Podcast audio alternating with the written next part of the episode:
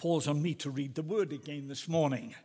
So I'm not going to give you a Bible reference because we are reading from three portions again, but it'll be on the wall behind me. The first one is Galatians chapter 5, verses 19 to 23.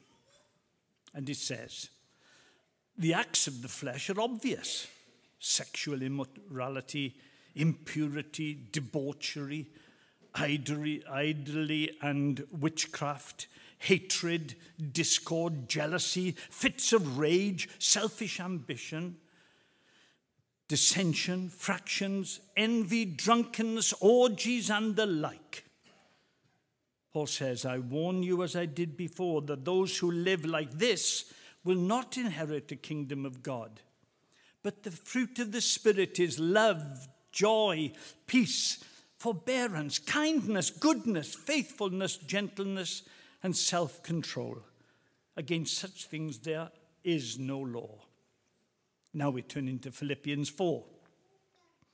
The heading is final exaltation. Rejoice in the Lord always. I say it again, rejoice. Let your gentleness be evident to all. The Lord is near.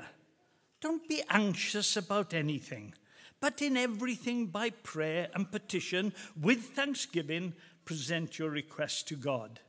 And the peace of God which transcends all understanding, will guard your hearts and your minds in Christ Jesus. And finally, then, Ephesians 4 1 to 6. As a prisoner for the Lord, then, I urge you to live a life worthy of the calling you have received. Be completely humble and gentle. Be patient, bearing with one another in love. Make every effort to keep the unity of the Spirit through the bonds of peace. There is one body and one Spirit, just as you were called to one hope when you were called, one Lord, one faith, one baptism, one God and Father of all, who is over all and through all and in all. The Lord bless his name. Amen. Well, uh, Steph has already mentioned my uh, third office of Costa Coffee. I don't know if you realize that. We're very fortunate, the pastors in this church. Um, we've got three offices. Um, so, my three offices are um, first of all, there's the office down off um, uh, Wentloog Road that Dave and I go to once a week to do the podcast. Secondly, we both got our home office where we, we do a lot of our work. And thirdly, me in particular, I have to admit, it's Costa Coffee. Um, it won't be an off, it won't be my office during sabbatical, Steph, before you tell me off, but I will likely be there quite a bit. But um, I was on my way back from Costa uh, a few days ago. I was actually working on this sermon about the fruit of the Spirit and about peace and forbearance in particular. And uh, something happened to me that often happens to me actually on my way to or from Costa. I was walking down the, the hill there, uh, Church Road, getting down towards the dip and the zebra crossing. Um, went to step out on the zebra crossing, and a car goes straight past. Doesn't even doesn't even slow didn't even slow down. No attempt whatsoever to even think about stopping at the zebra crossing. Uh, something else happened then um, the next day. I had the car in the garage down in Le- Leckwith, um, picked up a hire car, nice little hire car. Um, I'm driving to the first big roundabout there at the end of the road and stalled at the roundabout. And this lady in the car behind me leant on her horn. She didn't beep her horn eh, to check that I wasn't aware that the traffic was moving. She leant on her horn. And on both those occasions, and they're not the only examples I could give you, they're the only two I'm going to give you. On both those occasions, I can tell you now that for a few moments at least, love and joy and definitely peace and forbearance exited Matt Bownds' mind and heart. And as I'm saying that to you, I'm smiling, and a few of you laughed. But I think what the Holy Spirit says to me and is saying to us this morning is when that happens, and love and joy and peace and forbearance and all the others, just, just head for the exit. Why is that? I really believe the Holy Spirit wants us to ask why. The Spirit does that because he promises to grow this fruit in me. And I, I, believe by his grace, and it really is only his grace, I believe it is growing into me, in me, but all too slowly, and maybe all the same. He speaks to us through his word this morning because he wants to grow this fruit. And he will do it in his sovereignty, but in order to grow this fruit, you see, he needs this heart response from us as we do our part in cultivating the fruit. So, you with me as we try and do that this morning as we look at peace and forbearance? Um, Deb said patience. Actually, in a lot of uh, versions, it's patience. In the more recent NIV, it's forbearance, which is interesting and I think useful. Let's look at them one at a time. Let's start with peace. We know that we serve a God of peace and we follow as Christians the Prince of Peace. So it's no wonder that the Holy Spirit wants to produce peace in us because he wants to increase our likeness with Jesus, doesn't he? He wants to produce peace in us to make us more like the Savior, to make us more like the one, Jesus, who knew perfect shalom. maybe you know that word. That's the word for peace from the Old Testament shalom, peace. Um, it carries the idea of wholeness, togetherness, perfect peace. Despite Jesus experienced that perfect shalom despite all the sorrows and trials that he faced. Because it's important to say that, isn't it? Upfront, peace in the Bible, if you've come across it at all, you'll start to realize peace in the Bible is not the absence of strife. It's not the absence of hard things happening in your life, hard things happening in your body, hard things happening in your mind, even. No, peace is about peace with God, peace within, and the peace with other people that flows from that. So you notice there are three dimensions to that. Yeah, and they're up on screen behind me. Three dimensions to this peace that Christians have. I mean, all the fruit of the Spirit, actually, I think it's fair to say, they vary in how much they're expressed and how much they're experienced vertically, internally, and horizontally. Some of them, I think, as we go through the fruit of the Spirit, the main emphasis is vertical, or the main emphasis is horizontal, or maybe the main emphasis we'll see is internal. I think when it comes to peace, biblical peace, Christian peace, we can say that it works in all three of those dimensions. The emphasis here in this passage in Galatians, primarily on the latter two, but the latter two don't make sense until we talk about the first one the first aspect of the Christian's peace. We only have those two because of the first, so we need to discuss it. So let's do that. And the first dimension of peace is peace with God. Listen to these words, Christians, from Paul as he wrote to the Romans. Therefore, since we have been justified through faith, we have peace with God through our Lord Jesus Christ. I'll just say that again. Since we've been justified through faith, we've been forgiven simply by putting our faith in Jesus. Nothing else. Nothing else added to the equation. No good works to earn you your right standing before God. No. Since we've been justified, forgiven through faith, we have peace with God through our Lord Jesus Christ. The moment that someone comes to faith in Jesus, they put their trust in Him. They rest in Him. They, they run to Him and ask Him to be Savior. They turn away from their sins and trust the crucified Jesus. The moment that happens, that person is in a state of peace, a position of peace before holy, almighty God. Peace means that God in Jesus is now always for you, Christian. And that includes when you sin and when you fall and when you fail and you feel that conviction. He is just as much for you in that moment as he has ever been, and just as much as he always will be for you for eternity. Because through faith in Jesus, you are justified and you now have peace with God. No condemnation, no separation, no estrangement from him anymore. It, this is the once for all peace the state of peace, the condition of peace with God into which a person enters when they come to faith. Unlike the fruit of peace that we're going to see, which is something that can grow in the Christian life, this position of peace with God that you are in is done when your faith is in Jesus. Permanent. That is peace with God. We have to start there because you know the next two bits just don't make sense and they don't work unless we're clear on that. You only have peace with God through Jesus. And when you've come to Jesus, you have peace with God. And no one can take that away.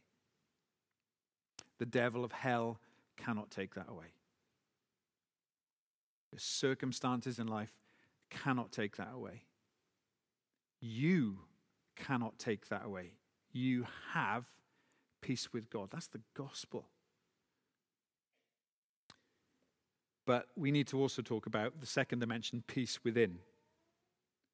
Personal peace, if you like. This now, now we're getting into fruit of the Spirit territory. First one's not fruit of the Spirit. That happens when you come to faith. Before you've, any, before you've had any chance to grow in the fruit of the Spirit, you have peace with God. And that's unchangeable. But what about the fruit? Well, the first aspect is this peace within. The Spirit grows this inner peace in someone who has come to Christ. What is this peace within? Well, it's not striving to be, this is in my notes actually, though Steph did use the word as well. It's not striving to be as zen as you possibly can. It's not about simply trying to develop a more chilled character. You know, I'm the type of person, you might say, I, I don't relax easily. I just need to learn to be more chilled. That's not what this inner peace is. It's not rising above or being totally unaware of the hard circumstances that you face. You know, that's, that's the way some Eastern religions work, isn't it? You've got uh, suffering's an illusion, so just don't think about it. No, suffering is not an illusion, it's very, very real. And you can't just forget about it. That's not what this peace is. Just like joy is not the absence of struggle or the absence of sadness, as we saw last time, so peace is not an absence or unawareness of hard times. What peace means is, and we were singing about this, in the storm you have Jesus with you.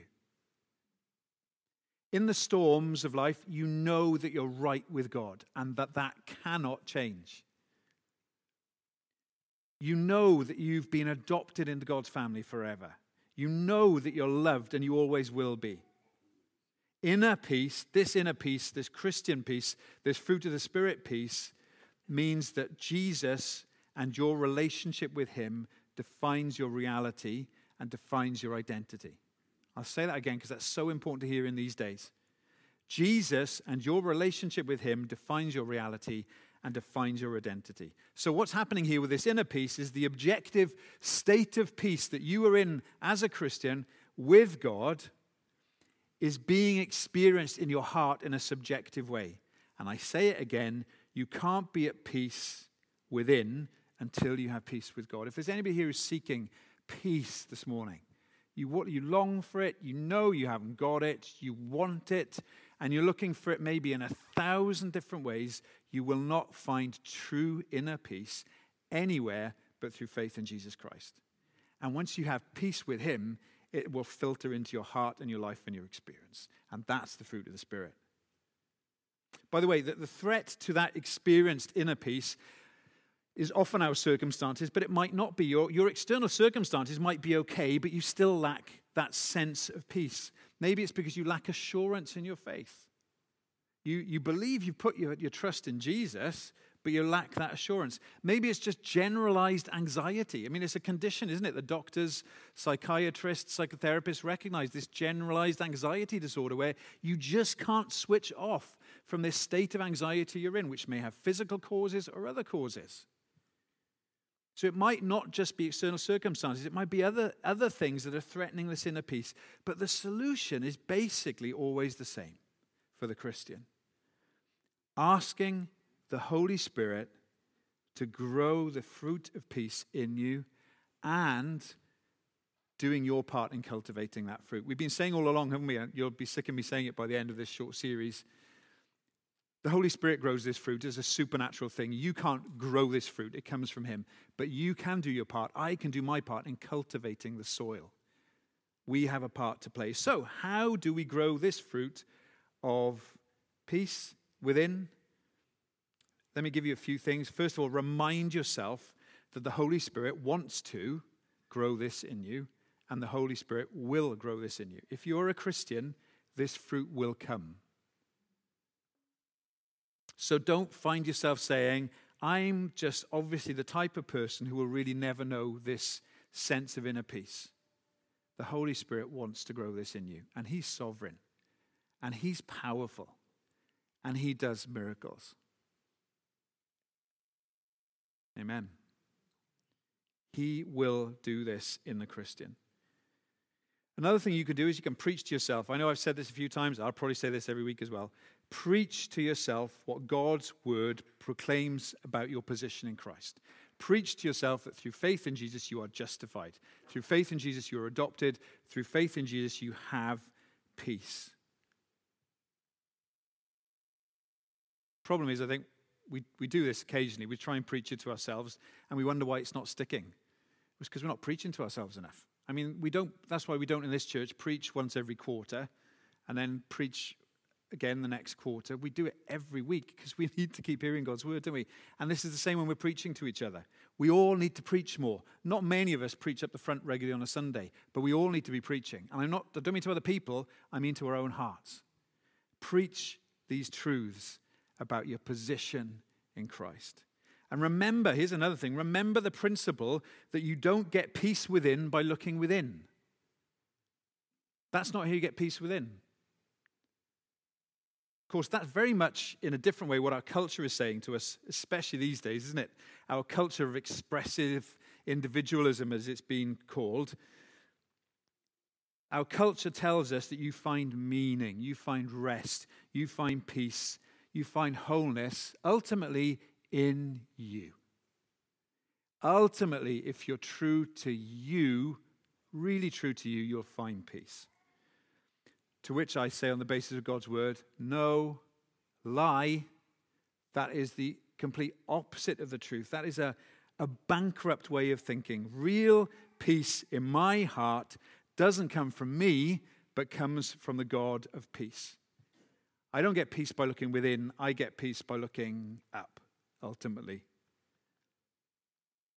It's the same with lack of assurance. When we lack assurance in our faith, if we're constantly looking inside and putting our faith under the microscope and asking, How's my faith doing this week? Is it strong enough? What's going on through, in my mind and my heart and my life? I mean, you've got to do a bit of that as a Christian, but if you're just looking within, you're not going to get peace. I, I'm bound to be depressed if I'm constantly looking within. I look to Jesus. I remind myself I'm trusting in Him. That's where the peace comes. He himself is our peace, Paul said to the Ephesians. Even Christians sometimes search for peace elsewhere. We do, don't we? Um, in the NHS and their treatment or their prevention, in positive thinking, in all sorts of relationships and people. We look for peace, even as Christians sometimes, in all sorts of places, and we forgot to go to Jesus the Prince of Peace. So don't look within for inner peace, look to Jesus. And do those things that the Holy Spirit tells you to do to grow that peace within. Listen to these words. Um, they were read to us from Philippians. Do not be anxious about anything. I mean, admittedly, when I read that, those verses, those words, and it gets to that point, I'm like, yeah, right, Paul. Until I remember some of the things that Paul went through and still was able to testify to God's peace. But that's what he says. Do not be anxious about anything, but in every situation, by prayer and petition, with thanksgiving, present your requests to God. And then here's the promise part and the peace of God, which transcends all understanding, it doesn't make sense naturally. The peace of God, which transcends all understanding, will guard your hearts and your minds in Christ Jesus. Literally, will garrison your hearts and minds in Christ Jesus. I mean, I find, I find these verses hard, but this is God's word and it's a promise. I've certainly struggled with anxiety. Anxiety, by the way, in the New Testament isn't always a negative word. It's sometimes used to speak of care for other people. Paul speaks of his anxiety for the churches. There's a, there's a good sort of care and anxiety. But generally, the Bible counsels us not to let anxiety become the dominant concern in our hearts and minds. How do you ensure that? Well, what Paul is saying to the Philippians is pray, be talking to God. The, the sense is you need to be doing this all the time. Pray, ask, and thank. Make sure you're talking to God. Yes, ask Him to help you. Yes, ask Him to take your fears and your anxieties away, but be seeking to thank Him in the midst of all that for your position in Christ and for all that He's done in your life and all that He's going to do. And I don't think it's some magic wand that when we do this, try and do this on one occasion, then all the worries will go away and we'll suddenly have this massive sense of peace. But this is God's word and it's a promise. And my testimony is that this does happen when you trust God's word and when you obey it.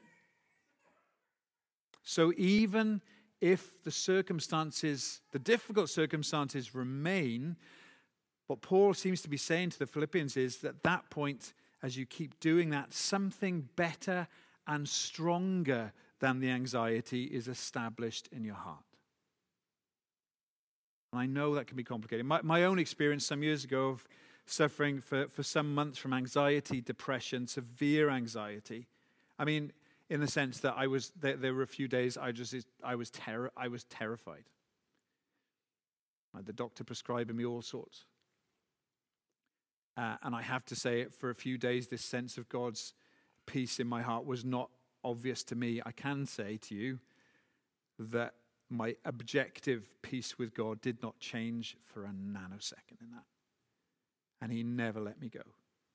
But I, I struggled to feel it. So I, I know that it's easy to say to a Christian who's struggling with anxiety, don't be anxious, thank God and pray and ask Him to help you, and He will give you your peace, His peace. But the reality is, it can happen even in anxiety and depression. I know people in this room can testify to that fact. I didn't help myself in my anxiety depression. I mean, when you're suffering from that, you can't just switch it off. It just doesn't work that way. You can't just put on a worship tape and feel better when you're struggling with the depths of anxiety and depression. But you can still do this. You can still turn to the Lord and ask for his peace and thank him for his love for you. And the miraculous thing can happen that his peace in your heart gets stronger. And more and more as it does so, it garrisons your heart. It doesn't take away the external circumstances or doesn't take away the anxiety like a silver bullet, but the peace of God starts to garrison your heart. So I suppose for some of you this morning, I'm asking, do you believe that's true? Do you believe God's word? The first step is believing it's true. And then he can start to work this in us. So these are the things we can do to grow this inner peace within us that we get from God. We need to ask also, am I seeking my peace in other things? Am I seeking my peace primarily in my family, in my job, in my relationship, in things. No, no, only Jesus makes it well with my soul. And that's the inner peace that we can know in Jesus. And we must move on to peace with people because I think probably more than this inner peace, the peace within, Paul's main emphasis as he speaks to the Galatians is this last one peace with people. The reason I say that is if you look back at Galatians 5 and you read about the acts of the flesh, listen to some of these, verse 20 idolatry and witchcraft, hatred discord, jealousy, fits of rage, selfish ambition, dissensions, factions. That he knew there were potential problems amongst them. And he says in verse 26, let us not become conceited, provoking and envying each other. He knew divisions were an issue. So I think when he says the fruit of the Spirit is peace, his main emphasis above all is that when we have this peace with God and this peace within, that that will show in peace with others. Remember, this fruit of the Spirit, all this fruit of the Spirit, is both natural fruit that the Holy Spirit grows and often commanded by God. Paul said to the Romans, if it is possible, as far as it depends at you, on you, live at peace with everyone. I don't mind hearing live at peace with most people. I can do that. But live at peace. As far as it depends on you, live at peace with everyone. And there's a promise attached to this. Jesus said, you can read this in Matthew 5 Blessed are the peacemakers, for they will be called children of God. Living out the gospel by demonstrating the peace of God that God has won for us and put in our hearts, living out the gospel means doing everything we can to pursue peace with others. Christians, primarily, but it's not limited to just Christians. When Jesus says, Blessed be the peacemakers, I'm convinced one of the things he means is, Blessed are those who bring people who don't know the Prince of Peace to know the Prince of Peace and to have peace.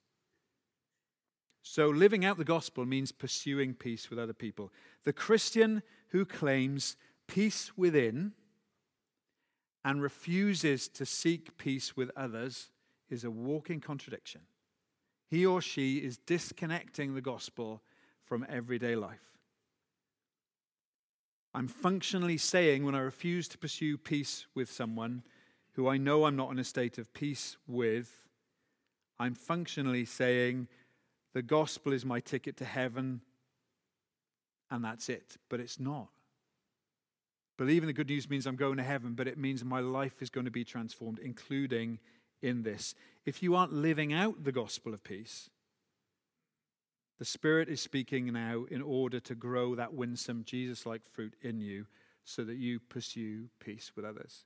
We talked about this when we talked about forgiveness some months ago. That doesn't mean, you know, forgiving someone and pursuing peace with someone doesn't mean tolerating certain behaviors. It doesn't mean you say that evil things are good. If it puts you in the way of being abused, then certainly wisdom would dictate that you can't pursue a relationship with that person. But barring those extreme circumstances, God's word is saying to the Christian, be someone who pursues peace because you have peace with God. Doesn't mean avoiding conflict at all costs. When you look at Matthew 18, when Jesus tells the church how to deal with sin, he says you need to confront sin in others sometimes. If you can't just pray and let it go, you need to go and tell them their sin. And if they won't listen, take a friend with you. And if they still won't listen, you might need to take it to the whole church. That's why we have church membership, in case that happens. So it's not about avoiding conflict at all costs, but it means that you, as a Christian, are seeking peace with others for the unity and purity and peace of the church and for the sake of your Christian witness. Maybe you're thinking about one of your neighbors right now you've fallen out with and you haven't made an effort with them for a long time. Because you've got to the point you said enough's enough. Maybe you're thinking about family members, same thing. Well, I praise God that in my life, God didn't say enough's enough. That's enough. He's had enough time. The Prince of Peace pursued me. How do we cultivate this peace with people? Well, we walk by the Spirit, as we saw week one. We ask Him to grow this fruit in us, and we do our part to cultivate this fruit by being peacemakers. So, Christian, who is it you need to go to? Maybe this week, maybe today. Who is it you need to go to and seek to be reconciled? You can read about this in Matthew 5. Jesus says, if you're at the altar and you're about to offer your sacrifice, and you remember that someone has something against you, go and sort it out with them.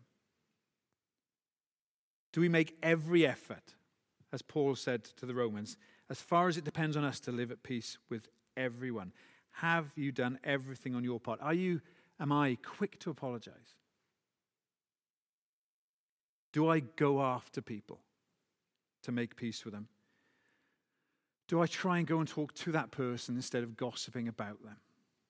Because if you talk to someone else about another Christian and you, and you add on the end, this is for prayer, but you haven't talked to that person, then doesn't matter how you dress it up, it's gossip.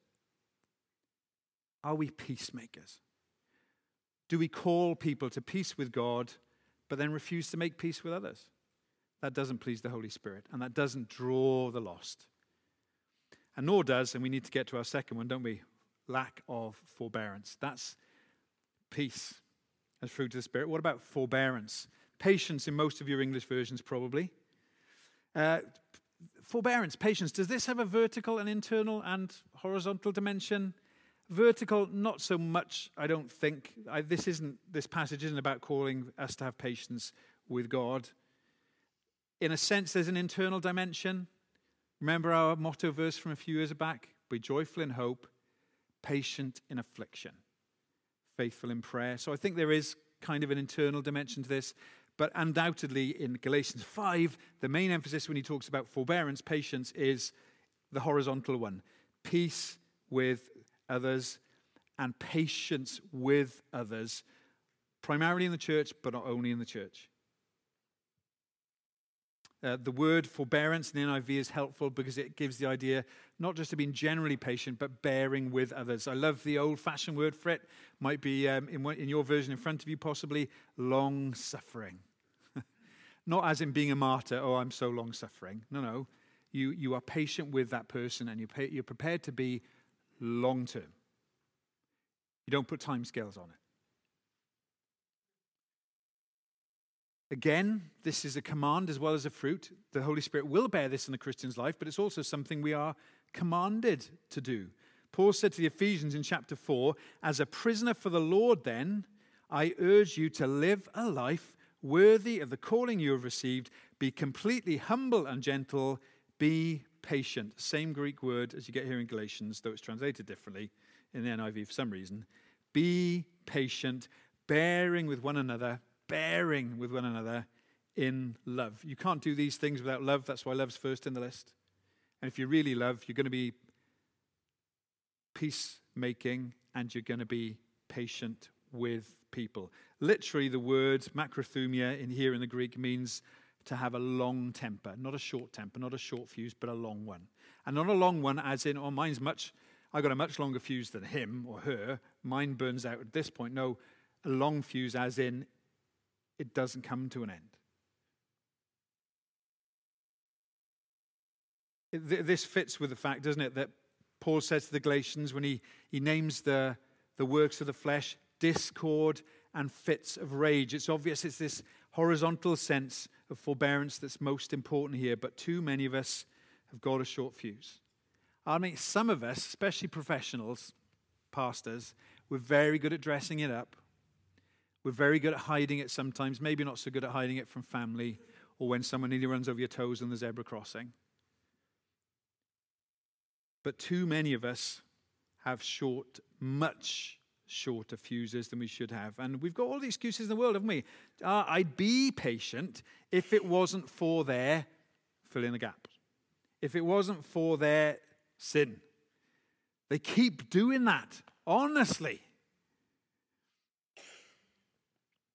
I, I'd be more patient if it wasn't for their foolishness. You know, bless them. We always say bless them because it softens it up.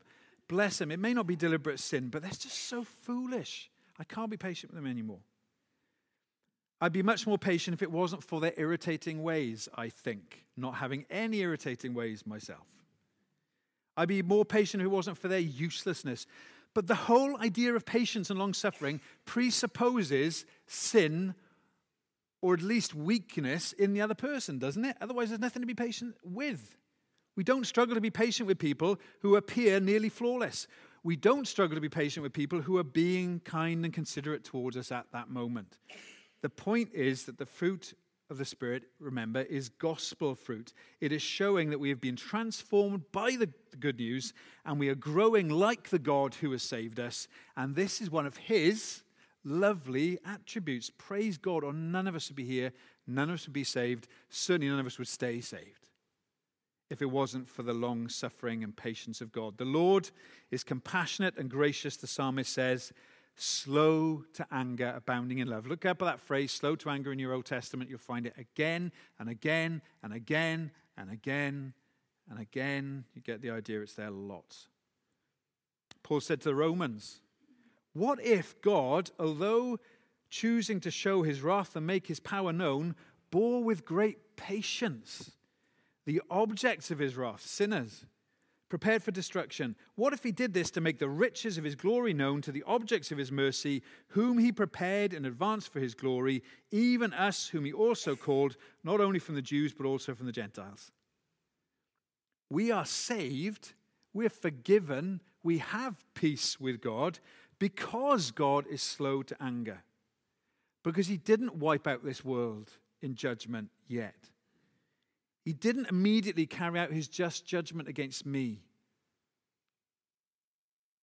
And as always, of course, Jesus is our supreme example of patience. Do you feel you're justified in being impatient and angry towards those who don't treat you well? Jesus prayed for his executioners, for those who spat on him and fashioned a crown of thorns and pressed it down onto his head. Do you justify lack of forbearance because that person's behavior is so provocative? Jesus' family thought he was mad, and the Jews accused him of having a devil, and he loved them. Do you feel impatience is natural because that person's frustrating shortcomings? Jesus loved and taught and washed the feet of his intransigent and spiritually stupid disciples. He loved them so much. Question I ask is Am I growing in this Christ like patience? The signs of it are that I'm not growing in it, that I'm angry a lot. But of course, I'm speaking to a room full of Christians, so we don't get angry a lot, do we? We get frustrated, which is a nice Christian word for getting angry and not completely losing it externally. How does the Spirit grow this in us? This forbearance. He'll convict us of our short temper, our anger, our frustration. Maybe He's doing that in your heart right now. He will lead us to ask, Why am I angry? He's asking you this morning, maybe, as you think about those things that you get angry, why that though? Why did you get so angry over that? Because probably that situation, that thing is so vitally important to you that when it's threatened, that's when your anger rises up. Maybe your priorities are threatened, your pride is offended, your position is threatened. Maybe you, like I, think of yourself too highly. To put this another way, what is the idol that you're worshipping instead of God?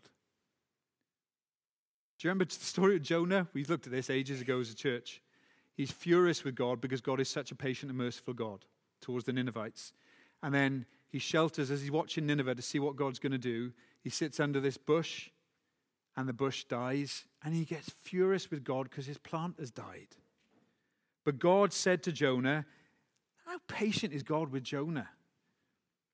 Is it right for you to be angry about the plant? It is, he said. I'm so angry, I wish I were dead. So, what does God do? What I do in those circumstances is, there you go, Jonah, you get your wish. Strike him dead. He's patient with his prophet, who is so impatient. But why does Jonah get so furious about the plant? Because his kingdom is threatened. His priorities are threatened. His kingdom and aims don't line up with God's kingdom and aims. And this is a prophet of God. This can happen to us. Listen, a temper, someone has said, a temper can destroy a testimony. You can't lose your salvation. It can't stop the Holy Spirit working in your life because He's sovereign, but it can destroy a testimony. So the Spirit convicts us to grow His fruit and to grow our testimony. He points me to Jesus. He tells me to remember the forbearance of God, which has led to my salvation. He reminds me that if I applied my own natural criteria for forbearance to my relationship with God, I would have to conclude that God must cast me off as a hopeless case.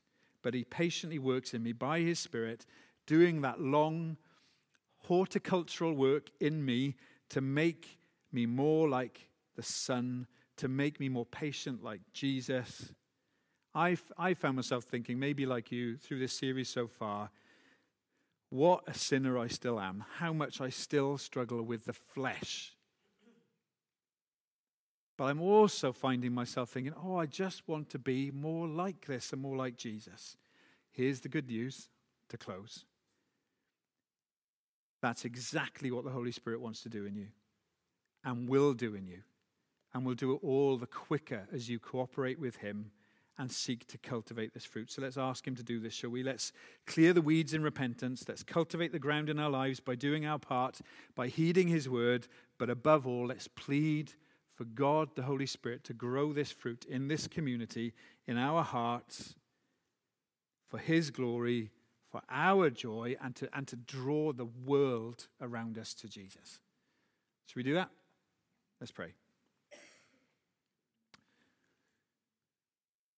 Holy Spirit, sovereign Spirit, comforter, advocate, Spirit of Jesus, we just lay ourselves before you now and ask that you will work in us. We are sorry for our sin. We are sorry for the things that we do that directly work against the fruit that you're seeking to grow in our lives, but we thank you that you don't give up. We thank you that you are at work in us, that you will grow this fruit, and we're asking, grow it quicker, Lord. Grow it quicker, Holy Spirit. Help us to do our part in cultivating the ground, in clearing away the weeds, but please, we know the most important thing, Holy Spirit, is that we ask you to do this in our hearts and lives. Do it for our joy, Lord, as well as for your glory, but please do it so that we become more attractive, winsome people to the backsliders, to the prodigals who've wandered away from the church because the church has been so unkind at times, intolerant, angry, maybe. Forgive us, cultivate this fruit in us, and draw the wanderers back. Lord, draw to you, through us, your sinful people, draw people to you in faith, maybe For the first time, someone here this morning, Lord, has heard how patient God is, how he will judge sin, but he offers salvation in this day of salvation. Lord, work in that person's heart so that they trust this merciful God through faith in Jesus right now. But cultivate this fruit in us, Lord, is the main thing we're praying this morning for your glory, for our joy, and so that the world is drawn to Jesus. In his name we pray.